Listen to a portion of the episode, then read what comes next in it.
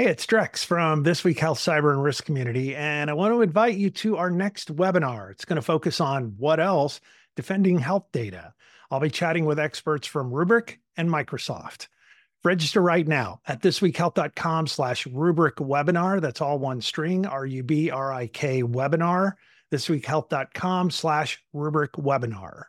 See you online soon. Today in Health IT, are hospitals the next blockbuster video? Can you believe somebody wrote this article? Should be fun to read. My name is Bill Russell. I'm a former CIO for a 16 hospital system and creator of This Week Health, a set of channels dedicated to keeping health IT staff current and engaged. We want to thank our show sponsors who are investing in developing the next generation of health leaders Gordian Dynamics, Quill Health, Tausight, Nuance, Canon Medical, and Current Health. Check them out at thisweekhealth.com slash today. All right, I've been in this industry for a while, and one of the things that is an interesting phenomenon that exists is if you talk to people who actually work for health systems for providers, they will say things change very slowly. And most people will agree with that. I find very few people will disagree with that. But if you talk to people who are selling into healthcare providers, they tend to see a change coming a lot quicker than what the health system providers do. And so this is an interesting article, comes from an outside the uh, healthcare provider space. It's Mike McSherry. We've had him on the show, CEO and co-founder of Xealth. And he talks about the innovator's dilemma. Can health systems afford a digital health future and can they afford not to? And he goes on to say when it comes to digital health strategies, few large health systems are implementing them effectively and at scale. While many are aspirational, we often see them stuck in analysis paralysis and unable to actuate real changes across their organizations. On the other hand, some organizations act quickly without a solid plan or governing strategy, essentially blindly throwing darts at digital health and hoping something sticks. However, it's becoming more apparent that patients want access to a more holistic digital approach to care. The health systems that stay inactive or act without proper planning risk losing patients. And they talk about inaction amongst health systems. In the past, doctors were the primary gatekeepers of medicine. So when we saw a rise in digital health, many believed they would be the ones driving it forward. However, over the last five years, digital health initiatives have largely bypassed doctors and hospital systems. It's been payer, employer, and consumer driven hospital systems have been slow to meet the need. Not sure that sentence makes sense, but some of that is financially motivated as hospital systems mostly still get paid by seeing someone in a face to face visit. So fee for service is still alive and well. In many respects, payer, employers, and even patients themselves are doing a better job of approaching health more holistically. He goes on Ideally, a digital health strategy stems from the top down. An organization needs absolute executive level attention towards any digital change management. They also need the budget and authority to drive these initiatives through. They need to set up dedicated teams to strategize their priorities, resources, and budgets and be held accountable to their goals, ROI, and execution of that framework. You know, I know cases where there are dedicated teams. I know the DIOP at Houston Methodist. I don't know if that falls into that category either. I, I don't think it does, and I think that's a pretty good model as well. So I'm not sure about the model there, but regardless, without the proper strategy, execution, and management, comprehensive digital health programs won't come to fruition. Top 10 must haves of an ideal digital health strategy. So here you go. Top 10.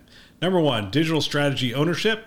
You must own the execution, delivery, and management of your digital health strategy. All right, so somebody has to own it within the health system. I make the case that your digital strategy at, in healthcare is owned by your CEO. And quite frankly, because digital touches every aspect of the health system, the CEO needs to own it. And we have seen some CEOs step up into that and really own that. And we've seen others defer. Let's just say defer. Number two, governance and prioritization. To ensure deliverability, there must be clearly defined internal management processes and prioritization within the organization, what service lines and patient population to prove organizational competencies and ROI achievement. Okay, governance and prioritization, absolutely. I hear that being one of the biggest challenges in the digital initiatives that are going on at health systems. Number three, operational execution. Absolutely. In fact, uh, a CIO for a major system and I were talking about this that most of these projects now are are operational projects. They are not technology projects. There is a technology component in every project to be sure, but most of these are operational projects and really organizational change management projects. Number four, clinician buy-in. Absolutely, you always need buy-in. I, I don't know why we're still talking about this. This is the age-old. This was this goes back my gosh, when I uh, 30 years ago we were talking about this, how important it is to get buy-in from anyone who's going through a change process. That could be a family member. I mean, you could be talking about, hey, we're not going to go on vacation here, we're going to go on vacation here. You need to get buy-in on those kinds of things. There's there's there's top down, which doesn't work. You have to get buy-in because if you you can do top down, but you're going to get a silent veto, and the silent veto is even worse. Number five, patient awareness and enrollment. Mm-hmm. It's sort of jumping around here. Clinician buy-in for sure. Patient awareness and enrollment, sure. Depending on what the digital initiative is, awareness for sure. Enrollment, sure. If it's a patient-facing initiative. Number six, financial considerations. Most hospital systems don't get paid unless the patient comes in for a face-to-face visit. So systems must consider their capitation arrangements. They can either assume risk or work with the local payers to share risk. Right. So I've had this conversation with several startups where they say, "This is our model. This is how we're going to get paid." And I look at them, I'm like, "No, you're you're not going to get paid. The reason you're not going to get paid is you don't understand how health systems get paid. And if they implement your solution, they're going to get paid less. And so there's no incentive for them to get paid in a fee for service model to do the things you're asking them to do. Now, then it's should you be going after a different market or is there a way to approach that provider to partner with the payer to do a risk share or, or something to that effect. You have to understand how people are getting paid. And I think that's the financial considerations. That's the whole point number six here. Number seven, measurement. You got to measure anything or, uh, you know, whatever gets measured gets done. Whatever doesn't get measured does not get done. Eight, budget. Nothing comes for free. Organizations need to contemplate where they invest their dollars and find the ROI and effectiveness of that spend and to start to be smart about it and we could talk about that in another podcast. But budget is important, and we're going to have less and less budget, so we're going to have to leverage a foundation, what some people call a platform. I'll just call a foundation for today. Foundation for multiple digital projects. Right? You don't. You got to get out of the silo mindset. Anytime you even see some aspect of a silo, you got to run from those digital projects as much as possible. And you've got to look for shared infrastructure, shared analytics, shared security models and that kind of stuff. So, again, we're not going to be able to make each digital project stand on its own from a financial and a budgeting standpoint. You're going to have to figure out a way to share those costs across multiple projects. Competence, right? So you need competence. It needs to be part of your DNA. We used to call it uh, developing a new muscle, right? This is not a muscle we've had within the health system. Therefore, you have to exercise that muscle. You have to build new capabilities. You have to bring in some new uh, resources, maybe some new expertise on your staff.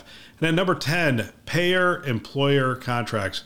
When clinicians prescribe a digital health program to their patients compared to a payer or uh, compared to a payer or employer, there is a significantly higher adoption rate. It's essentially to negotiate payer and employer contracts that compensate your organization accordingly, especially when you're able to show improved outcomes and other results so, and finally, they, he closes with stay competitive with digital health, competence, and convenience. Patients are looking for cost effective, convenient, and helpful care.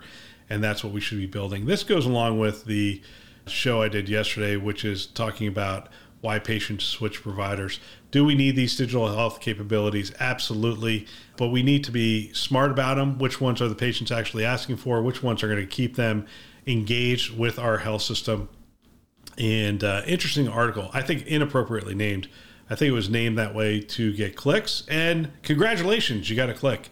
So this is on the Xealth website. Our hospital is the next blockbuster video. Ten digital health strategy must-haves. And they don't talk about blockbuster video at all. So it really is a clickbait kind of title, but worth reading because I really appreciate the work that uh, Mike McSherry and the team at Xealth have done, and I appreciate this these insights that he's given us. So that is all for today. If you know of someone that might benefit from our channel, please forward them a note. They can subscribe on our website, thisweekhealth.com, or wherever you listen to podcasts Apple, Google, Overcast, Spotify, Stitcher. You get the picture. We are everywhere. And don't forget to check out our webinars, thisweekhealth.com, top right hand corner. We got one coming up next Thursday. We want to thank our channel sponsors who are investing in our mission to develop the next generation of health leaders Gordian Dynamics, Quill Health, Tausight Nuance, Canon Medical, and Current Health. Check them out at thisweekhealth.com slash today. Thanks for listening. That's all for now.